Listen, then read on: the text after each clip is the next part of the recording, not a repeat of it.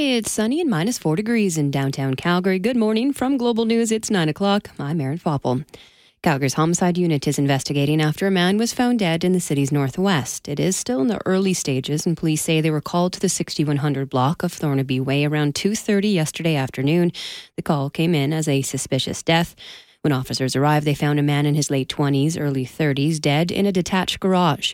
Police say the man is not known to the people who live in the house, and investigators are trying to identify him. An autopsy is scheduled for Monday morning.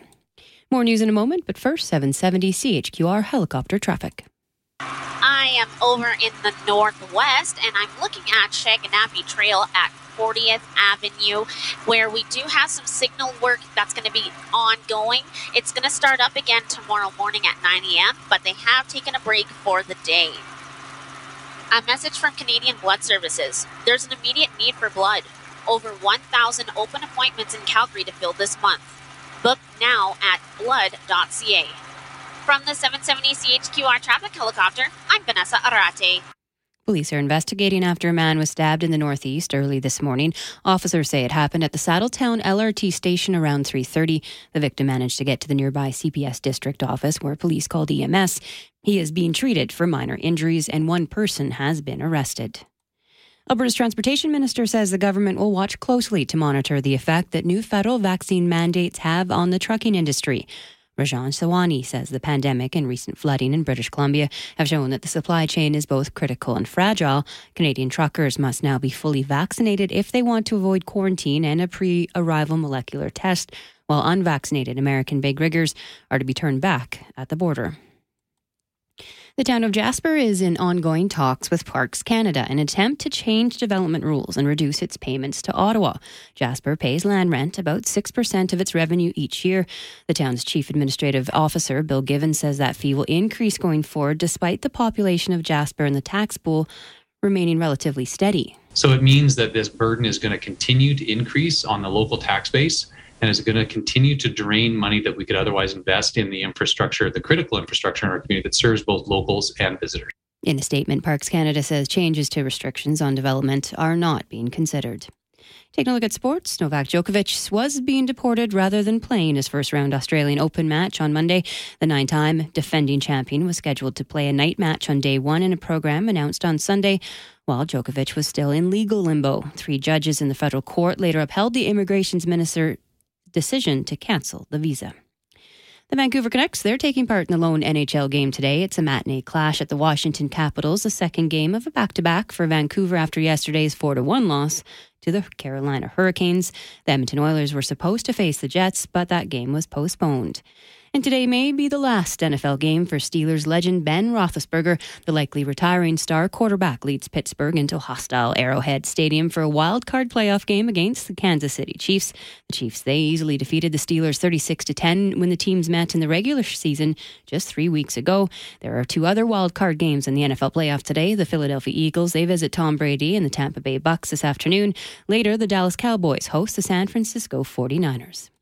Global News Sky Tracker weather. A special weather statement is in effect for Calgary and area. Strong winds, snow, blowing snow, and a rapid drop in temperature for southern Alberta is expected Monday night. But for today, a mix of sun and cloud and a high of +3, partly cloudy tonight, with a temperature rising to 7 by the morning. Tomorrow, mainly sunny and a high of 9, but Monday night, rain showers or flurries and a low of -13. For Tuesday, a mix of sun and cloud and a high of -12. For Wednesday, sun and a high of -8. It is -4 degrees at 9:04. Breaking news when it happens. Our next scheduled update at 9:30. I'm Erin Foppel.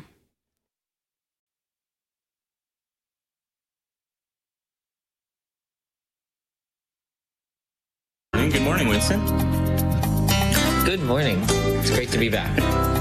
So, for those that join us regularly on 6:30 CHED in Edmonton, this is The Garden Show. For those in Calgary that may be hearing us for the first time, this is The Garden Show. So, yeah, welcome to the Let's Talk Gardening guests as well. Their host is off for a few weeks, Merrill Combs. He will be back, but he's off for now. So yeah, hopefully you enjoy listening to us for a few weeks. And if you don't, well, he'll be coming back, so you won't have to listen for too long. Yeah, so that means Aaron and I today will be taking, once we figure out some of this technical stuff, we'll be taking calls and texts from both the Edmonton and Calgary area. So yeah. We're kind of just doing a double show. Yeah, so unlike usual too, you know, and to add on to this new market we're in this week as well, we're doing the show live from Greenland. So usually we go to the Ched Studios. Today we're doing the show live from Greenland. So there may be a few technical glitches or some maybe sound a little differently, but hopefully we'll get all those kinks ironed out here within the next little bit, and we'll have a smooth show.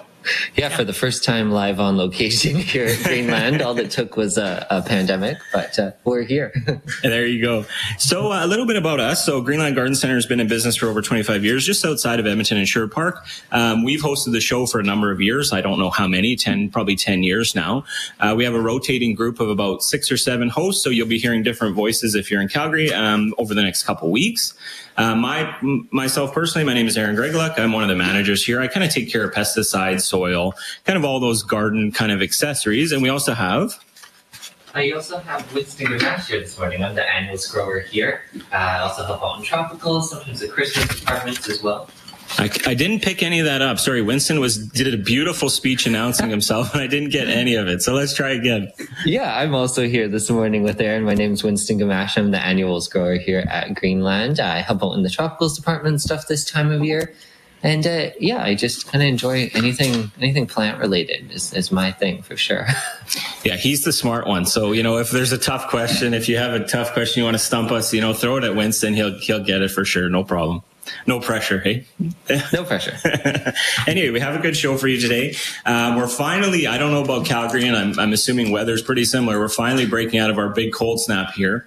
We're getting some warmer weather. We're going to talk about kind of how that affects your garden just a little bit. I mean, we kind of like to touch on the weather a little bit because we are big gardeners and weather is important to us. So we're going to kind of touch on how that affects things outside. But more importantly, this time of year, we're focused completely on indoor gardening. So we're going to talk about your tropicals, talk about seeding, what you should do, maybe what you shouldn't do would be more important. We'll kind of touch on all that as we get through the show here. And then, of course, we'll take your calls and texts. So numbers to call in Edmonton, 780-469-0063. Toll free, 1-800-663-0630. And in Calgary, 403-974-8255. And you can text us as well. We're trying to get that up and running here. But yeah, send us your questions, your calls, and we'll help you the best we can. Yeah. I think I've got the Calgary text line up and running for sure. Just haven't gotten any texts just yet. Okay, so if somebody's in Calgary, they're listening. If they want to text us to try that out, that'd be great. But yeah, we'll kind of jump into to the weather because I know it sounds weird to talk about in the middle of January how the weather affects the garden, but all these weather changes and all these cycles we have does play a big role in it. Yeah, I'd say we're extremely lucky we got the snow coverage we did before and kind of during that cold snap, because that's the kind of cold snap that'll kill pretty much anything if we don't have the snow coverage. So that was amazing. And then coming on to that cold period, the extreme temps we saw in most of the province there were kind of like a zone 3 test, not quite as cold as last year's cold snap. So we shouldn't see as much winter injury from that, but the winter's still young. We might get another cold snap. Yeah, we're talking like winter's over here, and unfortunately that is not the case. But you know, I guess we hope. You know, maybe it is. Good snow cover, which is great. There is still snow cover out there, which is great, at least in the Edmonton area. Calgary, I know if you're different, let us know. The snow cover is great for protecting the roots and that. What about exposed branches? Like, are we going to get dieback on things or? I think as long as you're working with hardy varieties, anything above the snow line, like those zone 3 trees and shrubs, we shouldn't have hit kill temps for any of that. We had such a nice, long, beautiful, mild fall. Everything hardened off extremely well. So I think we shouldn't be seeing issues from that. And even just like thinking about how the evergreens have almost gotten greener as the winter went on. They were a little sad this summer, but they're looking good now. Yeah, they went from a really hot, dry summer to now winter, which with a lot of snow cover, which, you know, is a pain for us shoveling and dealing with roads and driving. But as gardeners, it's great.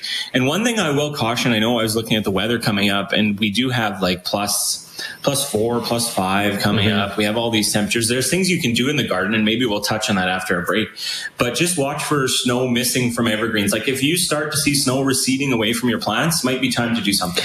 Yeah, any of those low-growing, like those junipers and stuff that are meant to be below the snow line, the tops of them could be melting out of the snow in this kind of weather. So you might have to shovel a little more snow on them.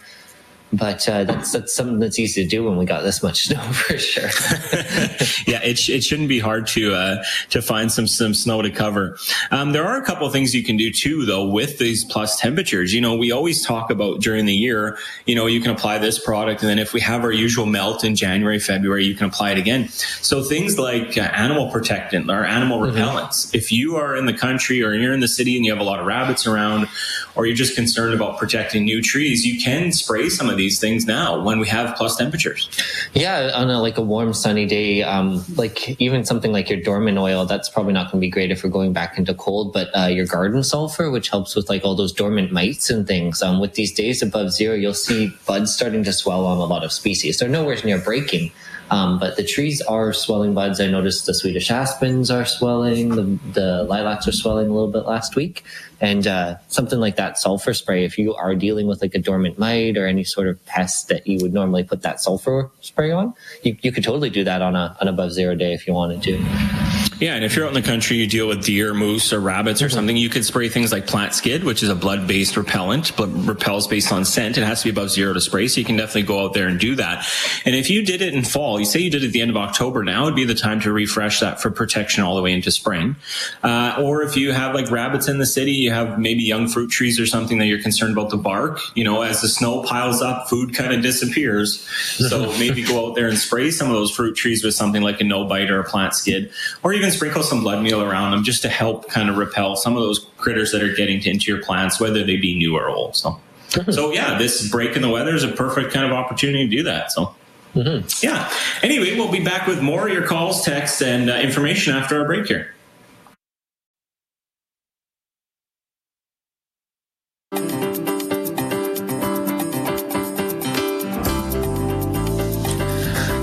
Morning, everybody. Welcome back to the gardening show / Let's Talk Gardening with Aaron and Winston this morning. Kind of doing two shows in one, and we're just talking about all things pertinent to gardening this time of year. And I think it's a great time to segue into that indoor gardening, which is the kind of garden that should be happening. Yeah, this is the indoor gardening season still. I know we've had some nice weather outside, but we're not quite into that outdoor gardening phase yet. I know people are antsy. You get a little bit of nice weather. You get the days getting longer. You know, people are maybe a little bit bored after Christmas. We'll touch on that in a bit. But yeah, we're gonna get into the indoor season here pretty quick. We do have a call though on the line from Gina. So yeah, we'll take that first. Good morning, Gina. Good morning. How are you? I'm okay, thanks. I have a question about to me they're like little fruit flies. Is it possible that my tropicals are harboring these, like making these little fruit flies multiply? Do plants do that, or is that an issue outside of plants? Yeah, it sounds like fungus gnats to me, which is a very common problem with indoor plants, especially over the winter. They're like a little tiny fruit fly that likes to live off of the organic matter in your soil. So how do we control those here, Aaron? Yeah, well, they're very common in winter. They can come from a plant. So if you bring a new plant in, they can come in. They can come in through soil. So if you transplant recently with soil, that could come in with that. They happen when there's too much fungus in the soil. Usually when people overwater or they get a little heavy-handed with watering, especially over winter, plants aren't really growing a lot, so they're not using a lot of water. So if you kind of follow your same watering schedule that you always have, you'll find that there's too much moisture there, and you know it tends to lead to more fungus and more fungus gnats. So the first tip I give is watch your watering. You know, let things dry out. Okay. Yeah, and don't keep the surface of that soil constantly moist. A lot of people will just give a little bit of water every day. You know, they take a little measuring cup and they go around and they just give every plant a little bit of water every day. That's not the way to do it. You really want to do that wet, dry cycle. So you'll take your plant to the sink or wherever. You'll soak it thoroughly, let it run through a few times, and then let it dry out for 10 days, 14 days, depending on the plant, obviously. But let it dry out, at least that top 2 inches of soil dry out. That will help if you start doing that for sure.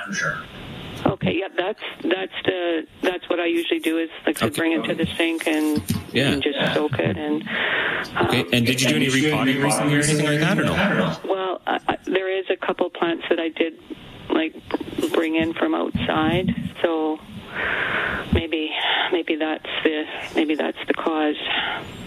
Okay. So that can be where it leads from. What I would try to do if you can is have you seen those yellow sticky traps before?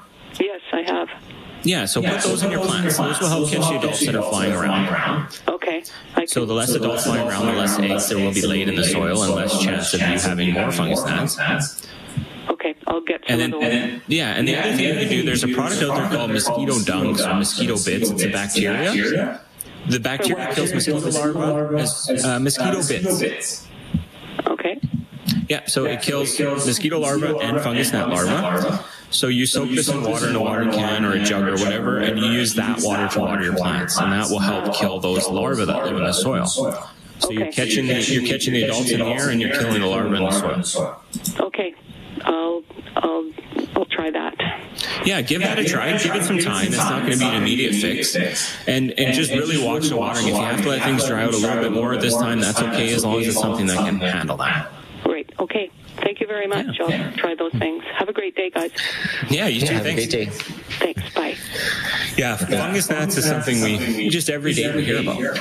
Yeah, they're kind of everywhere. I'm sure I've got some. I always notice they congregate under my grow lights. Like I've got some somewhere in my house because there's always a bunch of dead ones under my grow light. And whenever you get a little heavy-handed, even when we have spring crops here in the greenhouse, we have to watch. Like if we start seeing a lot of shore flies and fungus gnats, it's probably a sign that we're being a little generous with the water. So, yeah, like you said, it is a good indication that maybe your watering habits need to be adjusted, or maybe just your practices in general.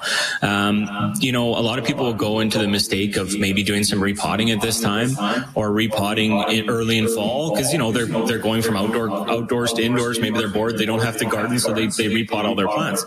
But you're repotting your plants when your plants are going kind of semi-dormant. So they're not going to use the extra pot, so they're not going to use the extra soil in that pot, rather. They're not going to fill that pot up. So that leads to excess moisture, leads to fungus gnats. So just watch them all things. Yeah, for sure. But speaking of tropicals, with our longer days, with our nicer weather outside, your tropicals are probably starting to need some attention. Yeah, as we see the days getting longer here, it's kind of a sign for everything to start waking up again. I noticed on a few of my houseplants and things, some of my figs that were sitting dormant and things like that, they're just naturally starting to wake up now as we approach that 12 hours of daylight again. And that's a perfect time to think about things like taking cuttings, the repotting, checking everything if it needs pruning before the growth cycle starts. So that can be a perfect time of year for that. And watch too, because now you will maybe need a little bit more water, or water more often. You may want to start fertilizing within the next month or month and a half. So all those things are something to keep in mind as the plants kind of grow into their traditional growing season, which kind of starts baseline about March, right? Yeah. You'll see you should see some really good signs of growth by March for sure, with our days getting longer. And warmth. I feel like everything, even if you're in your house and you're chilly, chances are your plants are in your house and they're chilly too. So those cold weeks we had, everything was probably just as chilly as you were. Yeah, it's really hard to keep anything super warm when it's minus 35 outside, even in the nice house. And especially when things are closer to windows, we need as much light as we can get in winter for our plants. If things are near windows, it's just not a good recipe for success. And the dryness too. Like now, as things start to get warmer, houses will become a little less dry, a little more humid, so that will help all your plants as well. Speaking of plants, now is the season to go out there and look for house plants. Yeah, this is the time of the year when all the garden centers are in kind of full tropical swing coming here through January, February. It's certainly the time of year where everybody wants a little more greenery, and we definitely got it for you. I know here at Greenland we've got a couple good shipments coming in this month. I think one sometime even this weekend or early this week will be on the floor, and just all sorts of anything you can want. There's honestly, Bob does a great job of ordering the stuff here, but we've got color, we've got larger tree form things, we all sorts of greenery. Sure. Yeah, and we have some unusual stuff too. Houseplant trends are amazing. one plant could be so popular one day, and then even 2 months later, you see it and it's just sitting on the shelf. Last year, to give you some frame of reference here, last year we usually close for 2 weeks at the beginning of January, and then we open the store back up. We just opened the store yesterday. Last year, we had a lineup of probably 150 people all scrambling for certain plants, and we had people pushing, shoving, fighting over these plants. And, you know, 3-4 months later, the plants are sitting on those same plants are sitting on shelves, and you know the demand isn't there. So there's a real trend in houseplants, and it's very difficult to kind of map that trend. Yeah, like we're trying to keep in what seems trendy or anything that's new, but sometimes you're ahead of the trend. Like sometimes we'll get something really new and cool, and they'll sit for a few months before people know it's available. But yeah, people are really into, I think, just colorful foliage and variegated things these days, especially. And trend is definitely. And easy stuff. I mean, what are some, if you had to pick, you know, say somebody's listening, they haven't really gotten to houseplants, or maybe they have one or two and they want to kind of expand. What would be like three species or three types that you'd probably kind of recommend? Yeah, some of my favorite, like super easy care houseplants would be things like the snake plants, the Sansevieria. They come in so many different colors and shapes and sizes. Those all you need to do to keep them happy is just neglect them a little bit. They're definitely easy to overwater, but other than that, I know I typically tend to forget to water houseplants rather than overwater them. Sansevierias, any of the pothos, those come in a lot of different colors too. Big vine plants, lots of lush growth, and both those things are more lower light tolerant too. Nothing will grow in like a dark closet or a room with no windows, but lower light is what most people have in their homes. Those are great choices for that. And I'd probably throw in a lot of the, people are super into the peperomias these days too. So many different colors, shapes, textures, sizes, and also very, very easy to grow. So kind of that nice mix of a little bit of a collector's plant, but also not something that you're going to have to build a greenhouse in your living room to keep it healthy. Yeah, it's all good if it's a collector's plant. It's rare and unusual, but if it's very hard to care for, you know, it becomes quite a challenge to actually care for it and keep alive. So yeah, those collector plants, which are maybe a little bit easier, would be kind of what you're looking at. Mm-hmm. Well, I'm super amazed with how a lot of people have been doing with these collectors plants. They're doing great. So we do have to go to our first news break here. We'll be back after that with more of your calls, texts, and we're going to talk more on tropicals. So yeah, we'll see you after this. It's sunny and minus 3 degrees in downtown Calgary. Good morning from Global News. It's 9:30. I'm Erin Foppel. A suspicious death call has called Calgary's homicide unit investigating after a man was found dead in the city's northwest community of Thorncliffe. Officers arrived around 2:30 yesterday afternoon, where they found a man in his late 20s, early 30s, dead in a detached garage. Police say the man is not known to the people who live in the house, and investigators are trying to identify him. And police are investigating after a man was stabbed at the Saddletown LRT station around 3:30 this morning. He's being treated for minor injuries, and one person has been arrested. Thousands of customers in Nova Scotia, New Brunswick and PEI remain without electricity one day after a powerful winter storm blew through parts of the Maritimes. A special weather statement is in effect for Calgary and area for Monday night. A mix of sun and cloud today, though, with a high of +3, temperature rising to 7 by tomorrow morning and mainly sunny for the day. And then Monday night, showers or flurries and a low of -13. It is -3 degrees. Breaking news when it happens. Our next scheduled news at 10. I'm Erin Foppel.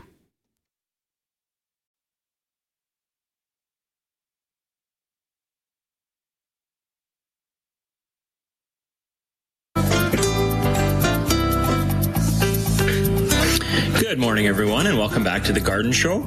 You're here with Aaron and Winston this morning. We're on The Garden Show in 630 Chet on Edmonton, and as well as Let's Talk Gardening on 770 CHQR in Calgary. So for those in Calgary that may be just joining us and wondering, you know, who are these two guys talking about gardening? Your usual guest, or your usual host, Merrill Combs, is off for a little bit.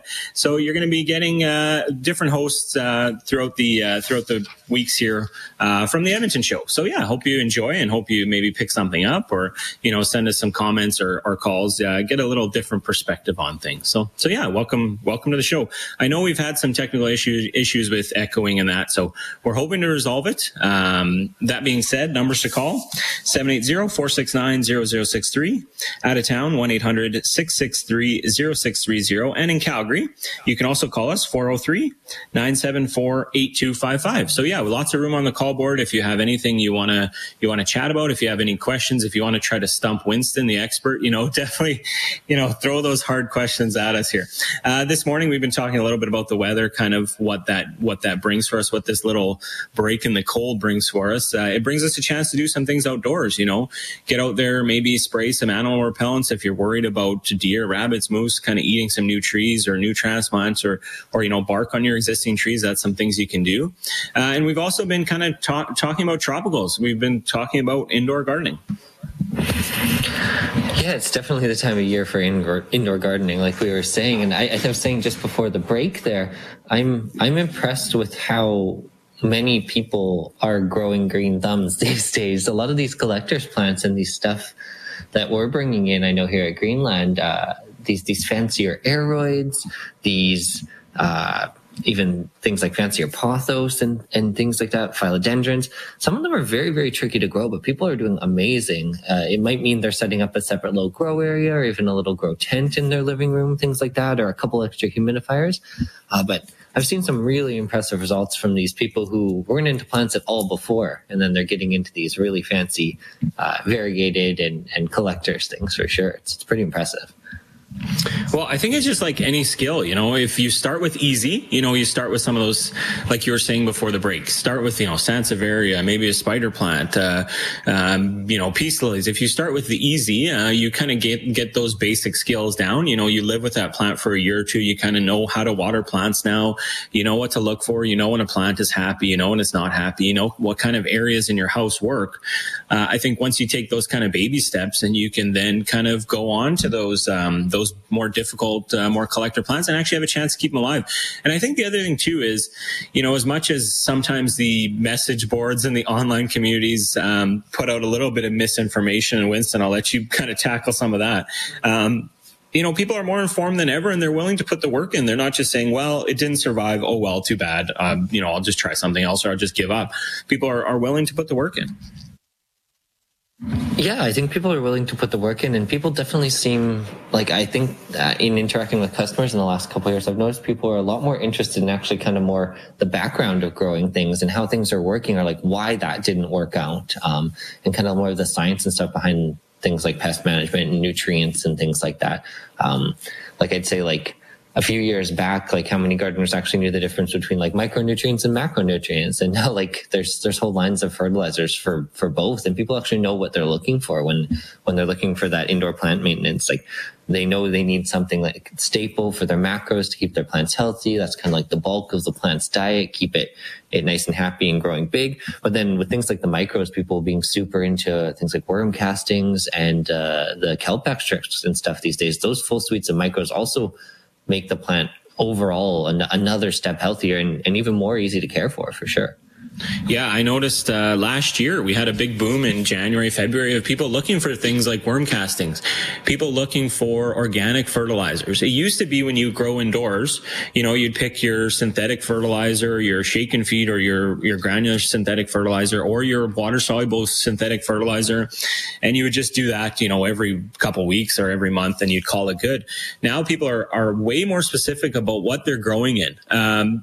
Huge increase in perlite, pumice, charcoal, all these different growing amendments, and huge increase in organic fertilizers, as well as organic soil amendments like worm casting. So how do these organic amendments, how do these all these help your plants indoors as opposed to outdoors? Yeah, I think the biggest thing with those organic amendments is they're what's called more, the bioavailability is different. They're in the form usually coming from another source of a plant source. So they're already in the forms that the plants can readily uptake and use them. And that just makes them work a lot faster. You don't have to worry about them having to change in the soil or anything, or of the chemistry of your water really affecting them that much. And a lot of them are also, because of that bioavailability, They're really effective even as foliar sprays. So I know a lot of times people will put a bit of the worm castings or the kelp in their misting bottle too, and just that little tiny dose every time you mist the plant too. It's super available through the leaves, and it can just green everything up. We've got a call on the line from Dwight, who wants to ask some questions about his greenhouse. Hi, Dwight. What can we help you with? Good morning, guys. Good morning. Can you hear me okay? Yep. Okay. We can. Yeah, I was thinking about putting up a temporary greenhouse, a freestanding greenhouse in the spring, and I was just wondering the thickness of the poly so that it lasts more than one season. Yeah, so if you're using the typical 6 mil poly, that should get you quite a few seasons out of it. I know, my parents have a little hoop house back on the farm, and that's all they use for it. Unless we get a really, really bad cold snap and a heavy snow, they usually get 5-6 years on that 6 mil. The biggest thing is, if you're putting it on when it's really cold, if you're putting it on in the spring when it's colder, you got to kind of put it on fairly tight, and then that way when it heats up, it's not super loose and it'll tear in the wind. It's kind of a balancing act a little bit on how tight you put it on there. Yeah, okay. You'll see, the tighter the better, because you'll see it will sag, and especially, when we get snow eventually with that house up, you don't want any of that collecting. We obviously have poly roofs all over the place here, and we've had all kinds of fun with those, including one that blew off last year. So yeah, it's something that you can definitely work with. One thing I'll caution you, I guess, if you're making a homemade greenhouse or if you're, doing something, make sure you leave room for that ventilation. Yeah. In March, April, or I guess April, May, beginning of June, ventilation may not be the most important thing, but come those hot months of July and August, stuff will cook very, very fast in that greenhouse. So make sure the walls come up, or you have an access hatch that opens, or the more ventilation, the better. In the greenhouse, we can actually open our roof, the entire roof up. And even sometimes that's not enough to keep the heat in check. So just keep that all in mind when you're planning and going to build that thing. Okay, and the other question is that the plastic is clear, correct? Yeah, your plastic is clear. You have a couple routes you can go. You can go with that 6 mil poly, or a lot of times for smaller hobby greenhouses, people go with a woven poly product. Those are usually special ordered online. But those don't let quite as much light through, but they are a lot stronger. And for small greenhouses, they also diffuse the light. So sometimes it can make your little greenhouse less of an oven and more of a nice growing space. Could a guy use watered down latex paint? Yeah, sometimes people will whitewash the outside. It doesn't stick terribly well to poly, and it ends up blocking a lot of the good parts of the light. But you should be fine. If it's a smaller structure, that you can also buy little 10% shade cloths, and you just put that on the sunniest side on the outside of your greenhouse. Lee Valley has them. A lot of little growing centers have them. Yeah. On the sunniest side. Okay, very good. Yeah. Okay, well, thank you very much for your time. Yeah, of course. Yeah, thanks for the call. No problem. Bye now. Too. Yeah, greenhouses can be fun, but can be a challenge. But I mean, that's part of the joy of gardening, I guess, is learning how these things work, learning what works for you. And they would be nice, Unfortunately, we don't live in BC or something where a greenhouse can be used year round. Really, it's going to extend your season by how long, I guess. I'd say a good greenhouse, good ventilation, and enough size that you can keep it heated through the cold. You should be able to buy yourself an extra 8 weeks both ways. Unless you're having something with a bigger heating system and a furnace and that sort of thing, it's trickier to get into a full three seasons greenhouse with a hobby greenhouse here. But even just that extra 8 weeks both ways, that means you get an extra picking of tomatoes in the fall, and that means you could get your tomatoes in larger pots even a month sooner, right? So it does, it turns our sometimes 75 frost-free days, 80 frost-free days into more 110, 115. So that can make a big difference for a lot of varieties. Yeah, and it opens the doors on things that maybe you wouldn't try to grow here. If something has a really long season, maybe you can try to grow it in the greenhouse. Or, just bigger production, bigger plants, more healthier plants. They don't have to fight the wind. You don't have the potential for hail or damage that way. You control how much moisture it gets rather than nature. Some years we get rain for days and some years we get no rain. But you control all those things, and the humidity and all these benefits. So yeah, it's something that's definitely cool. It'll help you, on the front end and the back end of the season. But unfortunately, It's not something that can be done year round here, but that's how it goes. Eh? We will be back with more of your calls and texts. We're just heading off to our next break here.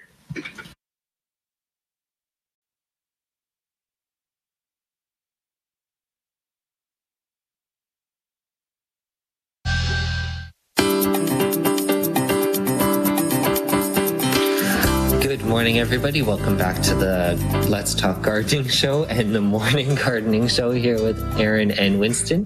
We're doing double duty today, and we're talking about all things indoor growing currently, including we had some questions about some greenhouses. We're talking about tropicals, and I believe we have a call on the line.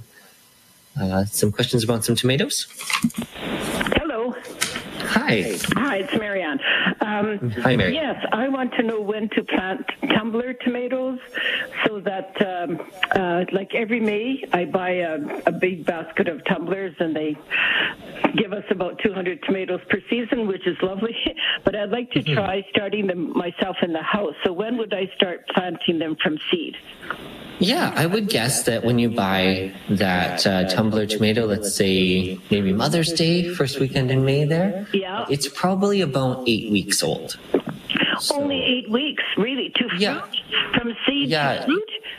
Yeah, about 8, 9 weeks for those determinate types for their first flowering. I mean, that is in a greenhouse environment. Yes, but the biggest thing with those determinates, those bush types, if you start them too soon, they get a little stunted indoors. That's kind of it. All right. So, okay. But if you give them the that 8 weeks head start from Mother's Day, they might maybe only make it to full bloom and stuff by May long, but you're still well ahead of the game. Oh yes, oh yes, good. Okay, and what about like the bigger tomatoes, Big Boy or some of the other large tomatoes?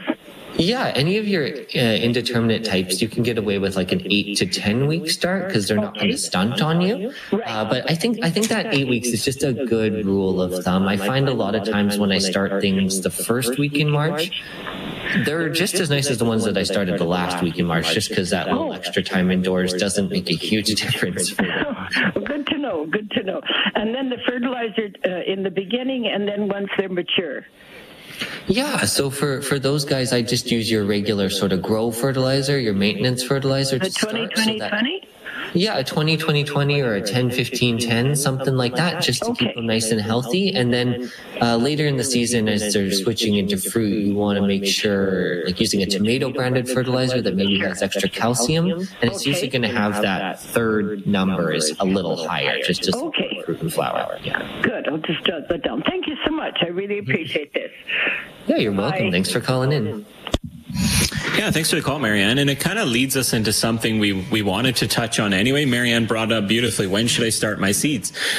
Seeds are out. If you go to your garden centers, you go to your box stores, you go to wherever all your online seed catalogs, they're mailing them out. You're getting all these seed things. People get very excited about seeding, but it is too early to start seeds. Yeah, it's definitely too early. If you look at all your seed packs you've ever seen, chances are the longest they'll ever say to start before transplant is 12 to 14 weeks, which we still haven't hit yet, like considering our last frost date is mid-May to May long. So things like your perennial grasses, I know eucalyptus, some of the specialty florist type stuff, those might be really, really long, slow growers. So in the next couple of weeks, I know a lot of my flower growing plans might be starting a couple of those very specialty things, but chances are you're still very, very far from when you should be starting these things. Some of the hardcore chili pepper growers might get something going, but unless you have grow lights indoors, you're not going to get healthy growth out of seedlings for the next 4 to 5 weeks just with our natural day lengths. Yeah, I was just going to touch on that. Most people don't have a setup where they can support these seedlings for such a long amount of time. You can start plants, you can get them growing, you can get them germinated, no problem. Anybody can germinate almost any seed. The issue doesn't become germination. The issue becomes healthy, sturdy, stocky growth. If you don't have that healthy, sturdy, stocky growth, especially starting in mid-January, end of February, looking at months and months until they go outside, that plant is not going to be healthy going outside. It's not going to perform well, and you would have been better off to even start with, a month or two later and a little tiny plant. It'd probably do better than the big plant that you barely nursed along inside. So lights are definitely one that we'll touch on in this show, very important to any really seedling growth. But yeah, that time of seeding, what would be the first things that you would seed? Like, what's coming up, in the next couple weeks that you maybe would seed? What are you looking at doing within the next few weeks? Yeah, the first things I ever think about seeding, Aaron, are some of the woodier herbs. So things like rosemary, sage, thyme, even oregano, they can be very, very slow to start. They're kind of like more of these woody perennial plants. And those I might think about at about 12 weeks out from transplant, but that's maybe mid-February, late February at the earliest. I might think about some earlier peppers. Sometimes if I want an extra early crop of seed onions or green onions at that 10 to 12 week mark, I might also start those, but it's a very short list. And then a lot of the other things are more in that 6 to 8 weeks. So I'm waiting an entire month and a half till I'm starting other things. Yeah, so definitely check those seed packages. But the other question I had is, I was before our show here, I went down to the seed racks. I like to check out what's new, and we'll kind of touch on some of those new seeds shortly. What's new, what's looking good. We have probably in the variety of 8 to 10 storage onion seeds. So most people, when they think of planting onions, they think of, going to the store, buying a set, so a little tiny bulb, planting it in the ground, and then growing that bulb on.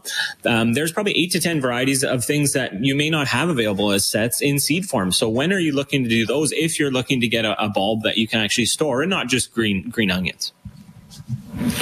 Yeah, so one of the things to check on those onions you're looking to start early is whether they're day neutral, short day, or long day onions. Often those storage onions are what's considered a long day onion, and those are totally fine to start as far in advance as you want because they're not going to bulb up or think about flowering until our days are very long in the middle of summer. But if you try to start, say, a short day onion indoors right now, which some of the storage varieties might be, you'll have to check them. They might be meant for fall sowing.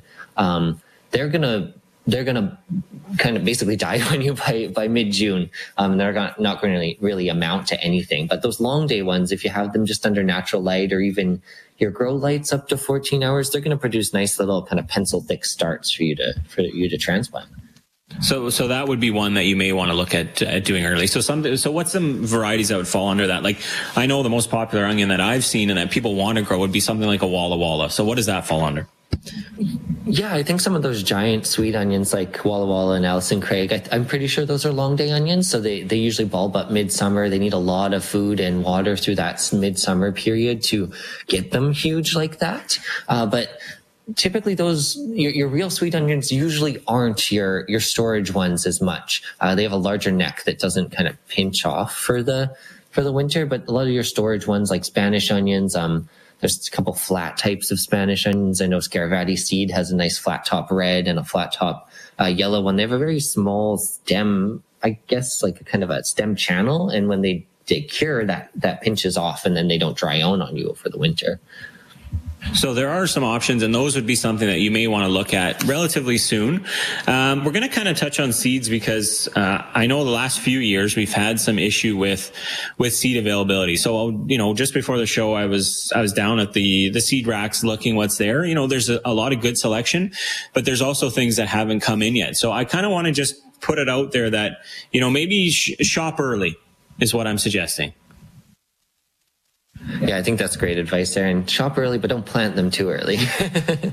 Yeah, so go out and buy the seeds and then stare at the seed packs for the next, 3 or 4 months. But maybe, but don't plant them too early. But yeah, get out there. I know the last few years we've I don't want to say there's a seed shortage. I'm not trying to fuel into some kind of, hysteria or anything like that. But I just know that things with shipping and with availability are a lot harder to get. So if you're a particular gardener that needs that variety of carrot, or you need that variety of cucumber, you need that certain variety, maybe get out there earlier, check your local garden centers, call your local garden centers. Maybe you're not ready to go out there and buy yet. Call your local garden centers. I know we take names on a wait list here, and we have good information. Colette here manages our seeds, and she does an excellent job of, helping people find what they need and getting those seeds to those people. So yeah, call your local garden centers, go out to your local garden centers, check what's on the seed rack. Check for the new stuff. That's one of the most exciting parts of being a gardener. That's one of the most exciting parts of working at a garden center is when we're closed, those seed racks start rolling out and we get to have a look and see what's there. Yeah, the seed racks just went out, and haven't had a chance to look at the new things, but I always snag quite a few things. It's just exciting, like new peppers, new flowers. It's always nice to try, like Aaron said, some new things, because you never know like how a variety is going to really perform in your area unless you've grown it before. But it's always nice to dedicate some space to some new fancy things every year. Yeah, Winston is one of those gardeners that probably buys more seed than he plants. You know, I don't want to throw him under the bus, but he probably buys, you know, a bunch of seed and some of it doesn't see the ground. But hey, that's okay. You know, he's a collector. But some of the, I saw some really cool varieties. We do have to head to our 10 o'clock news break here right away. I'm going to touch on a few of the really cool varieties that I saw, things that we haven't seen before. So maybe go out there and check for some of these. And obviously, as more roll in, we'll let you know throughout the shows of some other cool varieties of seeds. But yeah, we are going to our next news break here, and we'll catch you after this. Hey, it's sunny and minus 3 degrees in downtown Calgary. Good morning from Global News. It's 10 o'clock. I'm Aaron Foppel. Calgary police are investigating after a man's body was found inside a detached garage of a home in the northwest community of Thorncliffe. Officials say the victim, who is in his late 20s or early 30s, was found after officers reported to the scene of a home in the 6100 block of Thornaby Way Northwest. The body was found in the garage, but police say he did not live there and is not known to the residents of the home. In addition, police are working to determine the man's identity. An autopsy is scheduled to take place on Monday. Police are also investigating after a man was stabbed in the northeast early this morning. Officers say it happened at the Saddletown LRT station around 3:30. He is being treated for minor injuries, and one person has been arrested. The mayor of Jasper is voicing concerns about commercial and residential land affordability in his town. Jasper pays land rent about 6% of its revenue each year, which ends up being almost $500,000. That fee will increase going forward, despite the population and the tax pool remaining steady. Mayor Richard Ireland says he's concerned the tourist destination will become unaffordable for both residents and visitors. We will become more of a resort and less of a community, and that's a future that none of us look forward to. The town has designated a narrow plot of land for an affordable housing complex. It spent more than $6 million on servicing the space, but it cannot get the funding for the actual project. The Baffin Island community of Pang Nor Tung is dealing with dual outbreaks of COVID-19 and tuberculosis within its population of about 1,400. Mayor Eric Lawler says the declaration of the TB outbreak in late November meant there were additional healthcare workers in the region when the COVID outbreak was discovered. He says the extra staff helped to slow and contain the spread of both COVID-19 and TB, and residents have come together to make sure those who are infected stay home. A man held hostages for more than 10 hours yesterday at a Texas synagogue, where he could be heard ranting in a live stream and demanding the release of a Pakistani neuroscientist who was convicted of trying to kill U.S. Army officers in Afghanistan. One of four hostages held at Congregation Beth Israel in Colleyville was released during the standoff. Three others were rescued when authorities entered the building at around 9 o'clock. The FBI say there's no immediate indication the man had connections to any broader plan, but the agency's investigation will have global reach. And Tesla is turning to Mozambique for a key component in its electric car batteries in what analysts believe is a first-of-its-kind deal designed to reduce its dependence on China for graphite. Simon Moores of United Kingdom-based Benchmark Mineral Intelligence says Tesla is making almost 1 million electric cars per year, and sourcing enough batteries is its biggest constraint. Well, taking a look at sports now, the Novak Djokovic Australian Open saga appears to be over. Three federal court judges upheld a decision to cancel the tennis star's visa on public interest grounds. It likely means Djokovic, who is not vaccinated against COVID-19, will remain in detention until he is deported. A deportation order usually means a 3-year ban on returning to Australia. And Rory Linkletter raced to a Canadian record in the half marathon this morning in Houston. The 25-year-old, who was born in Calgary but lives and trains in Arizona, crossed the finish line in 61 minutes and 8 seconds. Global News Sky Tracker weather. A special weather statement is in effect for Calgary and area. Strong winds, snow, blowing snow, and a rapid drop in temperature for southern Alberta for Monday night.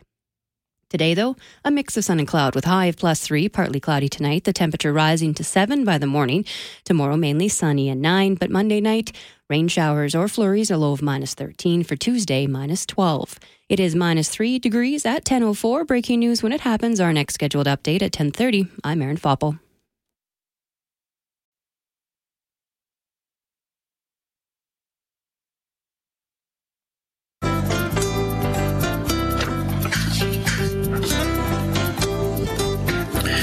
morning, everyone, and welcome back to The Garden Show. You're here with Aaron and Winston this morning. We're on The Garden Show on 630 CHED Edmonton, as well as Let's Talk Gardening on 770 CHQR in Calgary. So, for those listening in Calgary and wondering who these two guys are on your radio, Merrill Combs, your regular host, is away for a few weeks. So, yeah, we'll be taking over. For those that don't kind of know who we are, we're hosts from Greenland Garden Centre, which is just outside of Edmonton. I've been hosting the show probably for about, I would say, 10 years now. And there's a rotating group of about 7 of us. So today, my name's Aaron Grekulak. We also have Winston Gamash on. And then next week, we'll have different hosts. So yeah, you'll get a little taste of gardening in Calgary of, you know, just some different stuff. You know, we share the same climate. We share kind of the same troubles and that, but you just get a different take on it. So yeah, this morning we've been talking about a little bit about the break in the weather, what that kind of leads to outside. You know, you can do some of those gardening tasks, maybe spray some of that repellent that you didn't get a chance to spray for the rabbits or the deer or the moose. I'm talking about, you know, if snow is receding at all from your evergreens, get out there, pile some of that snow along your evergreens. To touch a little bit on about tropicals and indoor growing, and then we kind of start on seeds. And I do believe we have a call on the line from John. So good morning, John.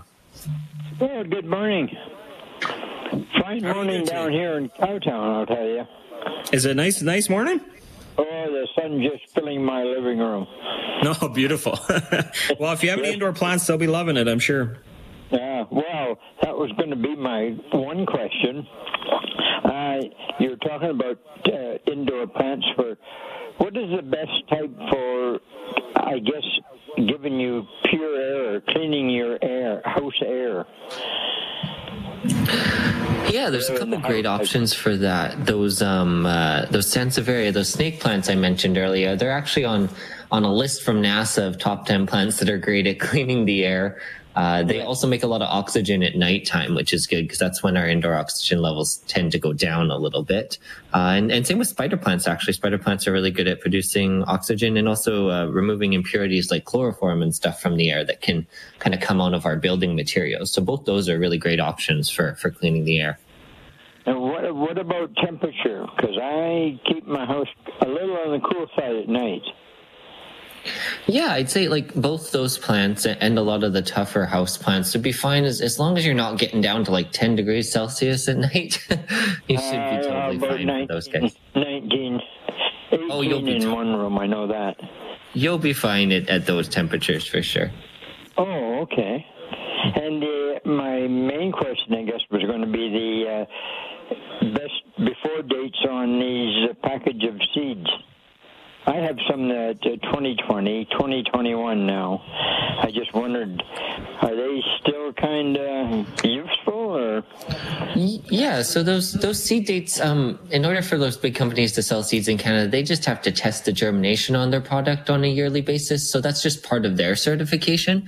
A lot of seeds last for years and years and years longer than that. If you're worried that they're way too old, you could always just plant a couple and see how they come up instead of planting the whole thing. But, yeah, your seeds, as long as they were stored dry and out of the sun, they should be totally fine for you. Oh.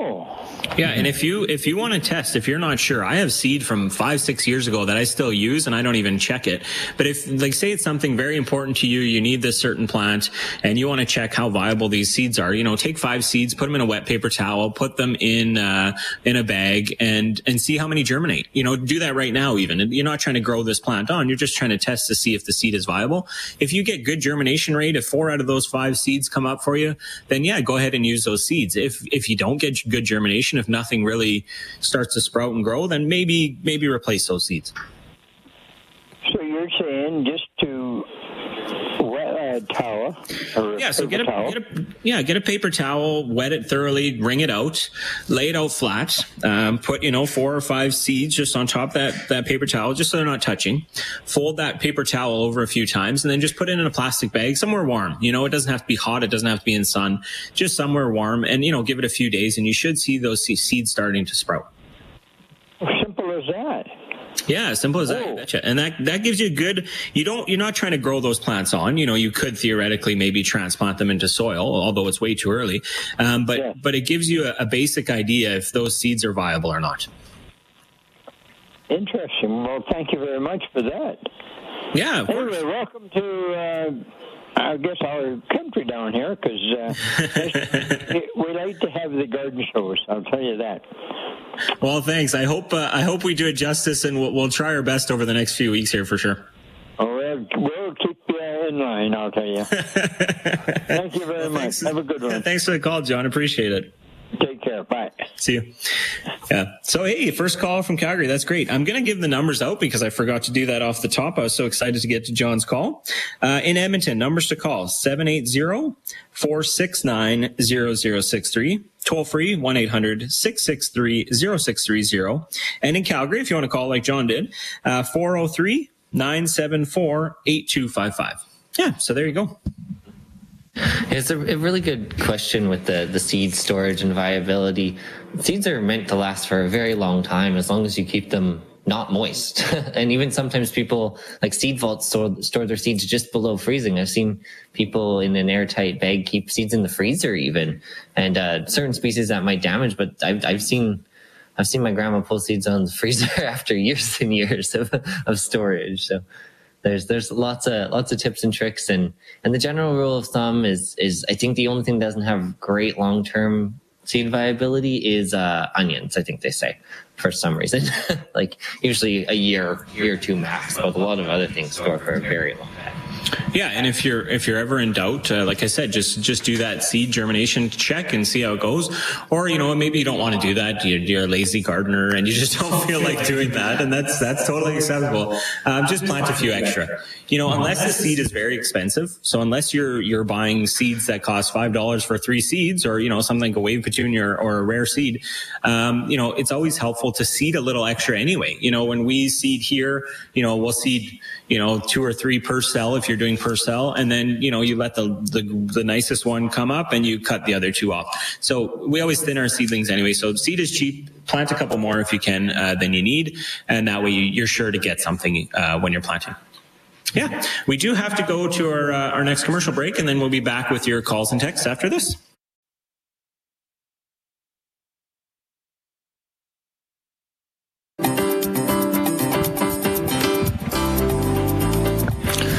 Morning, everybody. Welcome back to the Gardening Show, and Let's Talk Gardening with Aaron and Winston this morning. The numbers to call are 780-469-0063 or toll free 1-800-663-0630. And we did also get that text line working, so that Edmonton number 780-469-0063 will get you to our texts we have here. And the Calgary number to call is 403-974-8255. Talking about all things gardening this morning, as usual. We're kind of into indoor gardening and seeds and seed viability, everything like that this morning. And I believe we have Clark on the line with some questions about sweet peas. Hi, Clark. What can we help you with? Yeah, thank you very much. Enjoy this program weekly, every week. So I just had a picture of an east-facing patio that is a window of mine, a bay window with a big house plant a friend gave me. I don't even know the variety, but I'd like to grow an edible pea year-round in this window, by hanging it as this plant is strung out to the ceiling. I wonder, is that possible in this climate to grow an edible pea year-round indoors if you switch them up time-wise? It depends on the variety. Some of your field peas or kind of like bushier, maybe dwarf varieties they're sold as are just going to be able to fruit and flower on their own sort of timeline as long as they're getting enough light. Whereas a lot of times, like your full-size trellis peas and stuff like that, I think they're daylight sensitive. So they're not going to bloom until our days are much longer in the summer anyways. But there's all sorts of dwarf like sugar snap peas and things like that. And those you would probably be able to get a decent crop out of them indoors, maybe 8 months on the year. We do get really dark right in the dead of winter, so without supplemental light, it might be hard. Well, that's very helpful. I know last year I seem to have just fed the birds when they started to blossom outside. Yeah. I know my peas were terrible last year. My goodness, I couldn't get enough water on them. Thank you very much. Yeah, thanks for the call. Yeah, and just to give out those numbers again, we had a few texts here. In the studio, we have a nice clear sheet behind us that I always read off the numbers from, and so we don't have that here. And I think our paperwork that we made up is wrong. So yeah, numbers to call in Edmonton, 780-496-0063. Our sheet is wrong. It says 469, and we're creatures of habit, and we go off what the sheet says. So yeah, in Edmonton, 780-496-0063. And we do have a call online. Good morning. Oh, are you talking to me, Carol? Yeah, good morning. How are you? Good morning. Oh, okay, perplexed. Okay. Really perplexed. I'm trying to grow ferns. I understand they can grow in shade and they like moist conditions. This guy that I've got now, no. He's turning kind of a burnish or reddish color on top, and it's dry. Underneath the leaves are kind of tender and green as they should be, but the tops, it just doesn't appear to be happy. I don't know. Does it need a lot of? Right now, it's in sort of indirect sunlight. Yeah. Do you know what type of fern it is? It's a something foot fern. I want to say maybe like a rabbit's foot. Yeah. Okay. Yeah. So that would be in your temperate ferns category. So like you kind of have tropical ferns and you have temperate ferns. Both of them like that bright indirect light. I'd say this time of year, it's really hard to give them too much light because our days are shorter. Even moisture, humidity. But being a temperate fern too, like I don't have a rabbit's foot fern, but I think I have a blue star fern, and it's kind of one of those temperate ferns that has the fuzzy feet underneath it too. And does it have like the kind of rhizomes you can see, like the fuzzier stems? I can see some rhizomes, yes. I can see some rhizomes. Yeah, it is typical for those. They should be exposed, right? Yeah, they should be exposed, and it is typical for those to just be a little bit on the sadder side for the winter, because they do normally come from a place with a winter rest. So like if you're getting a lot of your foliage turning brown or reddening, that's kind of just like winter happening to them. And as soon as our days hit more around 12 hours here in the next few weeks, you'll see a lot of fresh growth will be coming from those rhizomes. So they kind of will renew on an annual basis like that. Okay, now they don't like to sit. They don't like to have their feet in wet soil, do they? Yeah, they don't like to have their toes in the water, but they do like moisture. So they're one of the few things I would consider maybe slightly overpotting so the moisture stays wet, but making sure there is still good drainage.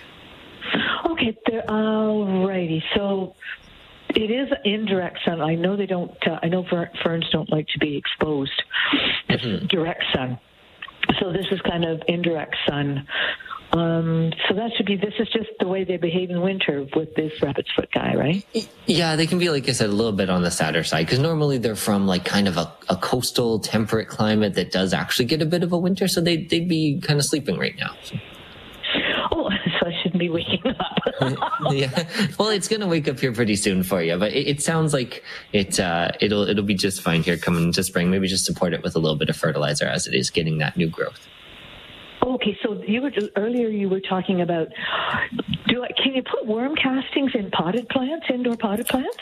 Yeah, you can make a worm tea out of that and water things in, or even just sprinkle some on top of the soil between your waterings or however. It helps add a lot of nice microbial life and micronutrients to the soil. Okay, great. Well, thank you. So I shouldn't give up on it and throw it out. No, I wouldn't give up on it yet. Okay, good. Thank you so much for your help. Have a good day. Yeah, thank you for the call. You too.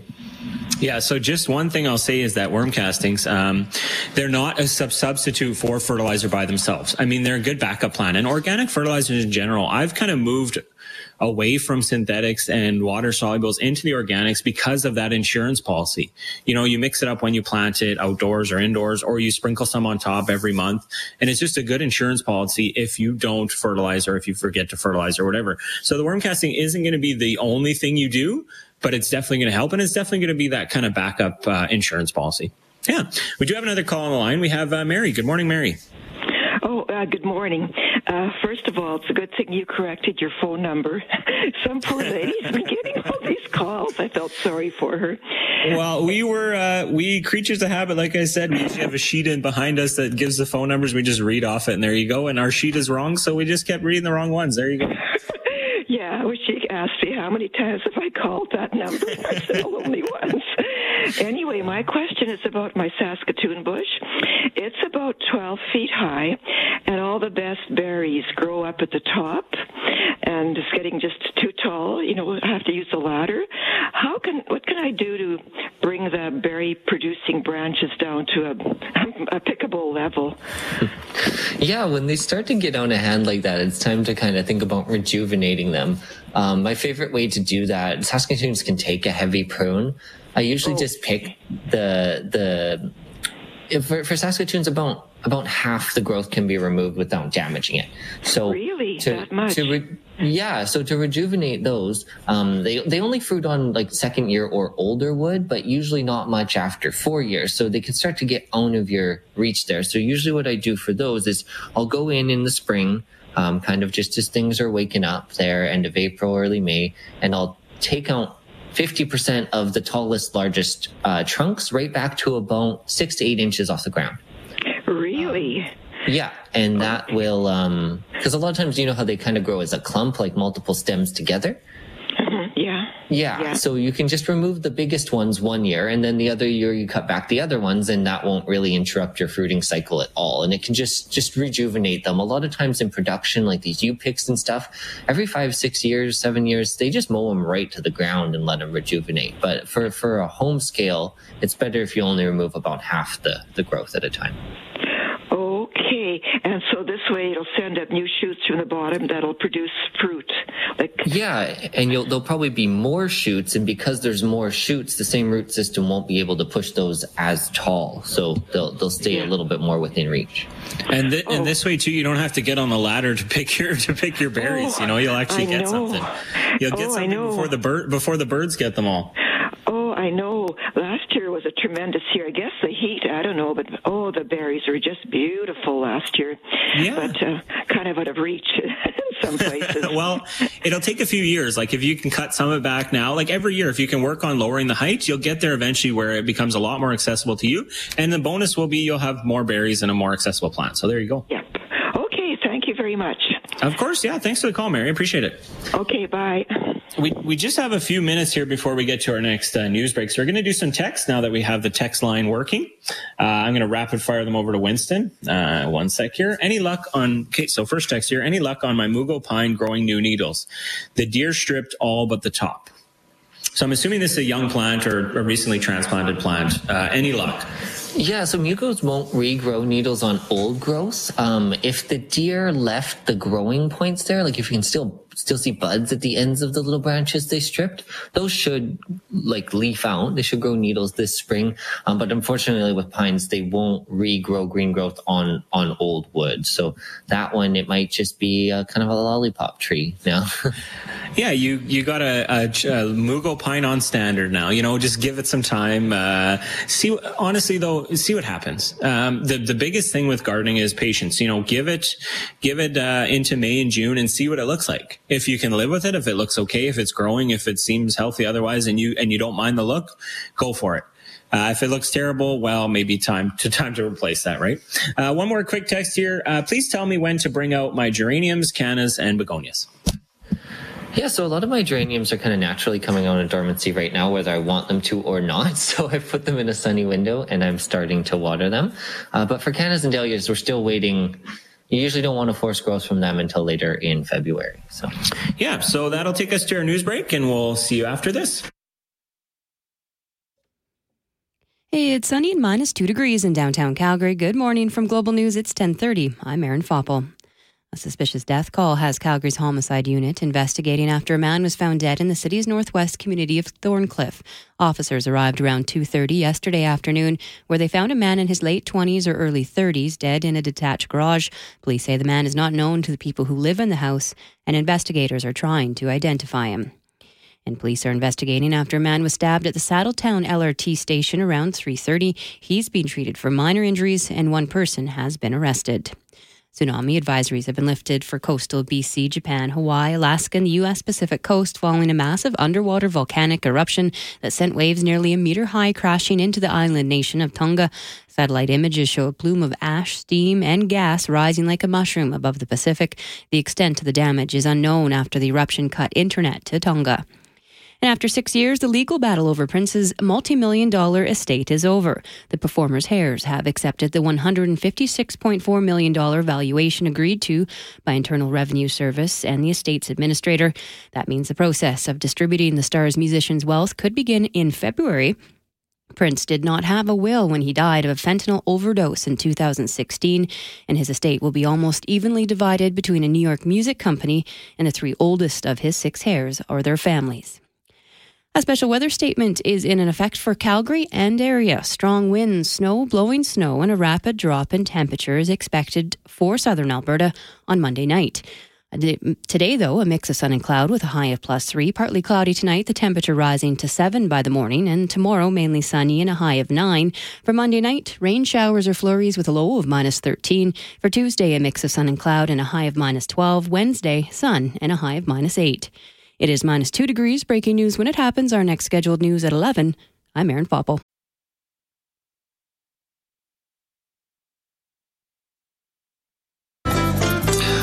Good morning. Welcome to the Gardening Show, and let's talk gardening with Winston Gamash and Aaron Grekulak. He didn't want to say my last name, so that's why he didn't even try.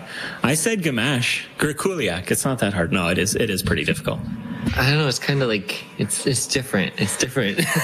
The numbers called this morning are 780-496-0063 or 1-800-663-0630, or from Calgary 403-974-8255. And we do have the Edmonton text number working, so 780-496-0063 will get you to our text board here. We do have a call on the line from Deborah about Scotch moss. What can we help you with, Deborah?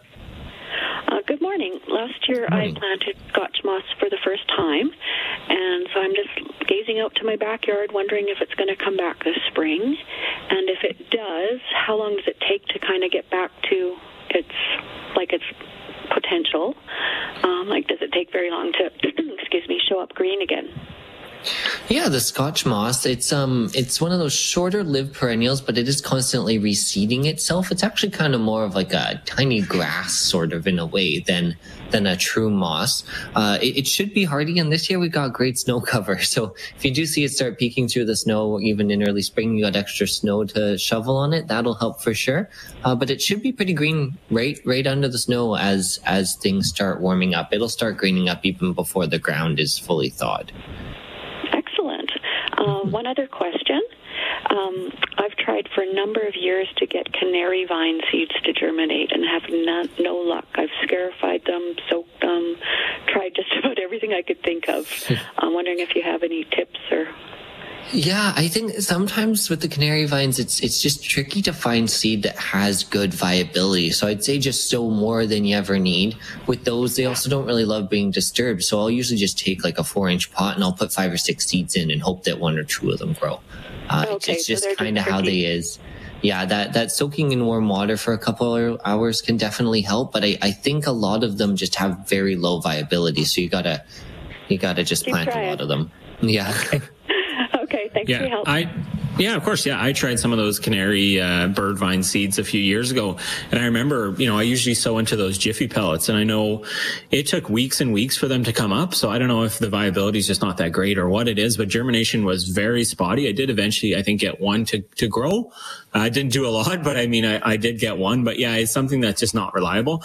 You can find those in the Livingston seed line, which is a part of Mackenzie seeds. At least in the previous years, you can find those seeds. And if you haven't seen them, look it up. Canary bird vine, really cool yellow flower, looks like a canary, that's why it has the name. But yeah, something cool that you can grow, but just a little more challenging, I guess. Yeah. So yeah, we do have some text now that our text line is working. So we'll read one here. Good morning, Lori here. Through research, I found suitable plants for my very bright southern exposure windows, and I purchased 2 Norfolk Island pines. The windows do not get super hot in the summer, as our large eaves will shade them from the intense summer sun. Do you have any tips on how to care for these plants so they will thrive? Yeah, the Norfolk pines are a great choice for a brighter window like that. They are, not a true pine. They're an evergreen. They're actually kind of more tropical than they look. So they're going to enjoy consistent moisture, good drainage, and they grow almost continuously throughout the year. So I'd say supporting them with a nice balance, like 20-20-20 fertilizer. is going to be really important, keeping those guys nice and lush, because it's easy for those guys, if they get underfed, to start getting a little leggy and a little kind of like naked on the bottom. They'll start losing branches, and like most evergreens, those won't really grow back. So you just want to keep them as happy as possible, even moisture and even feeding. Yeah, and bright light, right? That is one of the keys. You know, you want bright light for those year round. So in winter, you know, keep it in that window. In summer, if it does get hot, maybe pull a little bit farther back, but try to give it as much light as possible. And you should have happy, healthy trees. I've heard stories of people with, you know, 6-foot tall, 8-foot tall Norfolk pine in their house. So I mean, they are successful. Maybe it may just take some time, right? We do have another text here. Good morning. I'm considering reducing or eliminating the grass in my yard in order to have more plants that make it more bee friendly, but I have no idea where to start. Can you give me some quick tips, ideas, as well on this? So yeah, I mean, I would start slow. Personally, I know it sounds fun to just rip out all your grass, throw in some plants and hope for the best, but I would probably really start slow, maybe expand your beds that are existing, or make a new bed in the middle of the yard, or make a couple new beds in the middle of the yard. I think grass is relatively low maintenance when you think about it. You don't really combat weeds because the grass can kind of combat the weeds itself. Obviously, you can get weeds in your lawn, but it's not the end of the world. If you expose a bunch of soil and a bunch of ground and you don't plant anything there, if you just expose all this soil to the air and you don't plant anything, you're going to run into some issues. Yeah, it's definitely better to do it in, like Aaron said, in manageable steps so that you can get those beds established really well. And it's also really important when we're thinking about feeding the bees, not just to plant flowers and clovers and things like that, but also trees and shrubby things like that. Things like maples, like amber maples, hot wings maples, in bloom in spring, feed a lot of bees. Your willows and your hascaps and some other honeysuckles are some of your earliest things to bloom ever in the spring. So having your willows, even the dwarf forms and stuff in that bee landscape is really important for sure. Yeah, so focus on diversity and focus on starting slow. You know, plant a new tree, plant a new fruit tree, plant some flowering trees, shrubs, you know, perennials, whatever you can do. But like I said, the danger of ripping out the entire lawn is A, you're going to expose seeds that are underneath that soil, underneath the lawn soil. You're exposing those to the air, so those are going to germinate. You're also, nature wants to grow. So if you have a bare field anywhere, you can see this in new developments all the time. There's an empty lot. It's full of weeds. Your yard could potentially become that if you don't slowly plant step by step and let some of that stuff fill in. Once those plants, those shrubs, those perennials are filled in, there's less light to get to the ground for those seeds to germinate. There's less space, there's less water, there's less nutrients for those seeds to work with. So that kind of garden will naturally repel weeds, but it's going to take some time to get to that point. So I would say start slow, you know, do your research, plant as many different diversity, go diverse as you can. The more, you know, bloom times you have, the more blooming windows you have, the better luck you'll have. Rather than just planting one kind of monoculture species, you'll have a lot more luck diversifying it, but do it in stages, you know, do a little bit every year, and I think you'll be happier in the end. Another text here. I had some scale on my mountain ash, used lime sulfur and horticultural oil spray in September. How will I know that it worked? So horticulture oil, lime sulfur, used in combination, sprayed on with water on your mountain ash bark, is one of the treatments for scale. For those that don't know, scale is a sucking insect that lives usually on the bark of, you know, on the trunk and stems of trees and shrubs. And they suck moisture out of the actual tree and shrub, and they protect themselves with this hard scale on the top. That's why they're called scale. So most traditional pesticides don't work on scale. Lime sulfur and horticultural oil are one of the two, you know, one of the things that we can do to actually treat scale. And how it works is you actually smother that insect underneath that scale and you kill them, hopefully. The problem with spraying horticultural oil and lime sulfur on scale is you can't see noticeable results right away. Because that hard shell is there, even if you kill the insect underneath that shell, it's going to take a season or two for that shell to come off the tree.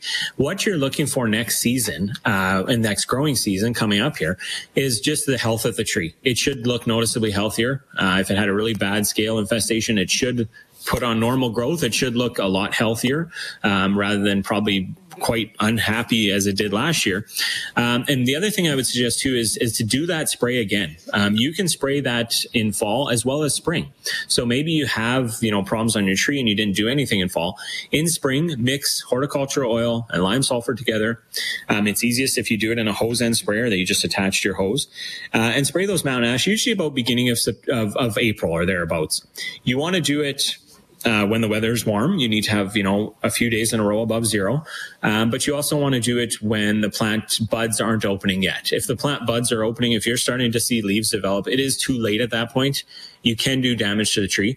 So yeah, I would suggest doing it again in spring and just watch for the results next year. Just keep in mind that you may still see those little flecks on the tree bark itself. That doesn't mean it didn't work. It just means that takes some time for that to actually slough off of there. Yeah. We do have more calls, more texts to get to. We're going to go to our commercial break here. Numbers to call, 780-496-0063, 1-800-663-0630, and in Calgary, 403-974-8255. And we'll see you after this.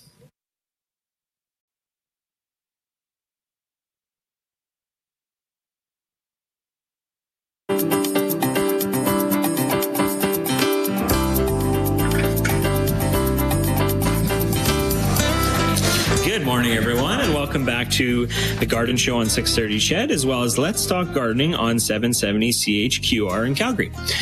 For the next few weeks, we are going to be, the Edmonton show will be being played in Calgary as well, while Merrill Combs, your regular host, is on holidays. So if you like our show, great. We're going to have rotating hosts, so you won't be hearing myself, Aaron, and Winston again next week. It'll be somebody new.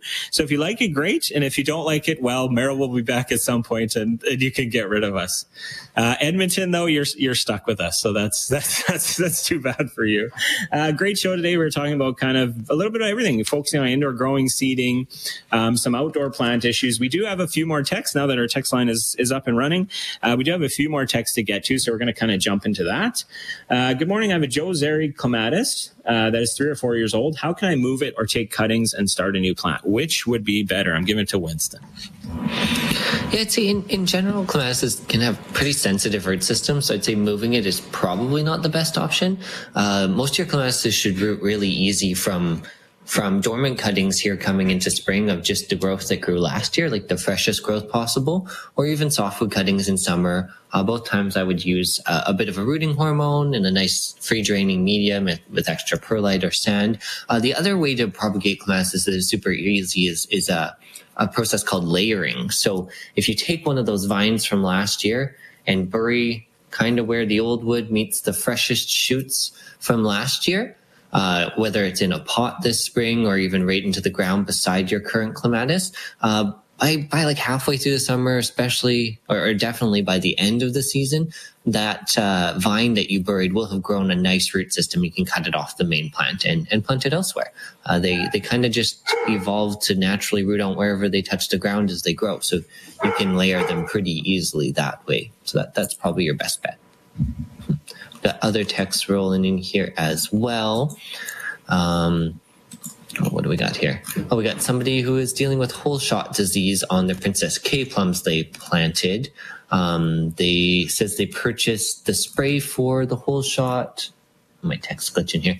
And they're just wondering what the dosage for that spray is. I'm guessing they probably got a sulfur spray.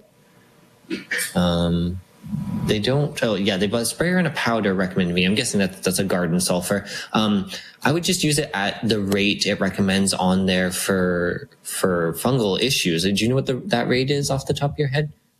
No, if this was me, I would have that rate in my head, no problem. But given that it's January, I haven't dealt with that particular fungicide in a few months. So I don't have the rate. Check the bottle, or when it comes time to spray, just give us a call at the store, and we can definitely give you that rate. They were also concerned that they didn't see a noticeable effect, but fungicides don't work as a preventative thing as a treatment. They work preventatively. So once you saw that shot hole fungus, once you saw those holes in those plants, the fungicide was not going to do anything for those holes. What the point of the fungicide is to stop it from happening. So when those plants leaf out in spring, or say, you know, you usually get that shot hole fungus in mid-June or whatever it is, time it a couple of weeks before when you usually see that fungus occurring. And that could be for anything. It could be for shot hole fungus, powdery mildew, whatever you're dealing with, rust on roses. Time that spray a couple of weeks before you normally see the problem. And that's what will help prevent it. It almost forms like a shield on the plant. And you want to reapply that according to directions, which is usually on a weekly or bi-weekly basis. So you'll have to apply it throughout the season. And that's where you're going to notice the effect. Once you see the fungus on there, it's really too late. Your main goal at that point is to contain that fungus and stop it from spreading and getting further and further on the plant or to other plants in the yard. So yeah, the key for fungicides is get on it early, as soon as you can, and be consistent with it. And that's how you really control fungus with fungicides. The other thing I would say about shot hole disease too is it's primarily cosmetic. Your trees, the pictures you sent of these trees, they look very healthy, especially considering they were planted in that heat wave last year. It's a very hot, dry summer. Shot hole, if you look closely enough at any prunus species, you're going to find a leaf or two with shot hole. As long as it's not to the point where it's completely defoliating your tree and affecting the way it grows, it is kind of a cosmetic issue. Probably as these trees settle in and get their feet underneath them, being freshly planted, you're going to see they'll fight through that and it'll go away on its own. But you can definitely help support it in this next growing season with that sulfur application. Yeah. And, you know, if a tree is ever going through anything, Winston made a good point. You know, once it's established, it'll help fight it and, you know, help it along. You know, if we have periods where we don't have moisture, you know, give it some moisture, fertilize it regularly, use either an organic fertilizer around the base of that tree or do some water soluble fertilizer, support that tree. The healthier the tree is, the more likely it will be to fight diseases on its own. And don't expect a perfect landscape. You know, that's just not realistic. A lot of times you're not going to have every leaf be perfect and all that. As long as a tree is healthy, and reasonably healthy and happy. If you have a few leaves that are discolored, if you have a few bugs on there, it's not the end of the world. You want to control things as you need to, but yeah, just keep in mind that nature isn't perfect, so you will get the odd issue on those plants. We do have another text here. I'm trying to reroot a ZZ plant. One group says to use perlite and water, and the other says to use water alone. How long before I should see new growth? And maybe some tips on what would you do Winston to actually get these to root. Yeah, so for rerooting something that just like very much a dry climate and an arid thing like a ZZ plant, I don't think I'd ever do water. You could use a soilless media like perlite and just often flush water through it. But I think its best bet would be to plant it into the media you want to grow it in the long run. In the smallest pot it fits in possible, and then step it up in sizes as those new roots grow in. To encourage rooting, you can either, like you might do with cuttings sometimes, you can supply consistent water and that plant will start to grow roots that are very adapted to water, but those don't transition very well to soil. The other way to convince something to root, especially if it's something that you're rerooting, as in it lost its roots, is it needs proper dry cycles between wet cycles to be like, oh, hey, I have to send out roots to find the moisture I need. And especially something like Azizi that does not tolerate constant moisture, I wouldn't root it in water. Yeah, Winston brought up a good point. If you give the plant everything it needs, it doesn't work, right? It doesn't put any work in on its own. You know, just like when we say watering your lawn in summer, you know, water really deeply and let it dry out in between waterings so that we encourage the rooting to go deep. Same with when you're trying to root something, you know, don't let it dry out completely. Maybe, you know, put a dome on it or cover it somehow so that it's not drying out, but give it that dry cycle, force it to put the work and force it to find the water, and you'll have a healthier plant. And the biggest key, like Winston said, is step the pot sizes up. People go, well, I have a cutting or I have a plant. I have the finished pot that I want to put it in. I'm just going to plant it directly in that pot. That's not the way to do it. There's way too much moisture in that soil. The plant is not going to use it. You're going to run into things like fungus gnat issues. You're going to run into root rot. So always gradually step that pot up in size as needed and put it in this, like you said, the smallest pot it can fit in. People think, you know, well, you know, if I had a pet fish or a pet hamster, the bigger the cage, the better. For plants, it's the opposite. Keep them as tight as you can. And that's when you actually have them perform. Yeah, I always think about indoor pot sizes kind of like baby shoes or kids shoes. Like you only go up one size at a time. Whereas like outdoor plants, we're used to taking these little really fast growing annuals with these fibrous roots and sticking them in as much space or even in the ground, and they take off. But things perform very differently outside in ideal conditions than things that are indoors, we kind of have to baby them a little bit more. I like that baby shoes analogy. I'm going to steal that. Yeah. I can't buy my kids adult shoes. It's just not going to work. Right. So that's a great analogy there, Winston. A couple more texts we'll get to here before the end of the show. Hello, gentlemen. Great show. I'm moving into a new house. Lots of light with southern windows. The kitchen cupboards have that space at the top. No direct sun, but lots of light. What would be an easy vining plant for up there? I want to fill the space. Yeah, so if you have lots of indirect light, you're looking at those lower light plants for sure. I think the easiest one people often go for is just your simple golden pothos. The green leaf versions of the pothos tolerate lower light very well, and same with the heartleaf philodendron. The green one, the lime versions of both those plants need a lot higher light to perform well. But if you just go with your simple golden, your kind of spotted pothos, should do really well up there. And they're super easy to propagate. I've seen a lot of people have kind of them up on top of that wall between the kitchen and the living room, or down the stairwell, or on top of their kitchen cupboards. That should do well for you for sure. There's another continued text here is that it's a new home built this fall, and it's basically just in a pasture. With all the trenching and digging for utilities, there's lots of dirt, trench paths, etc., though the pasture grass that was already there. When can I seed, and what kind of seed? I have no idea what kind of grass is there now. Chances are you got like an interesting pasture mix there, fescue and timothy and all sorts of things. So I would go with like a wider species mix, like a blend of Kentucky Blue and your ryegrass, maybe fescue too.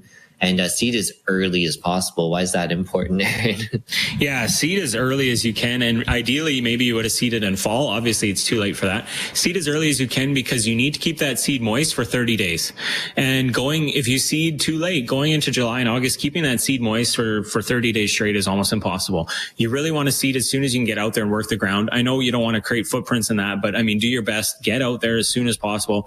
As soon as the snow melts, sow the seed down. If you have more snow that falls on top of that seed, if we get a late snow, not a big deal. The seed will actually enjoy it.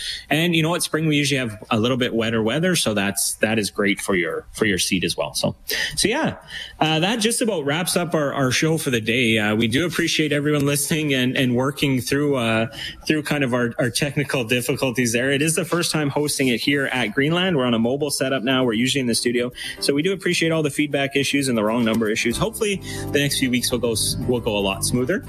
We do also want to thank our listeners on Let's Talk Gardening at 770 CHQR in Calgary. We did have a few callers from Calgary. It was nice to see that people were listening. I hope you join us the next few weeks too, while your regular host Merrill Combs is away. And like I said before, if you don't like us, well, he's coming back, so you'll be okay. So thanks for joining us again. Just wanted to mention that Greenland is now open again. We have all of our seeds, our nice new tropical plants. So yeah, thanks for joining us. Yeah, thanks everybody. Keep on gardening, mostly indoors these days, and have fun.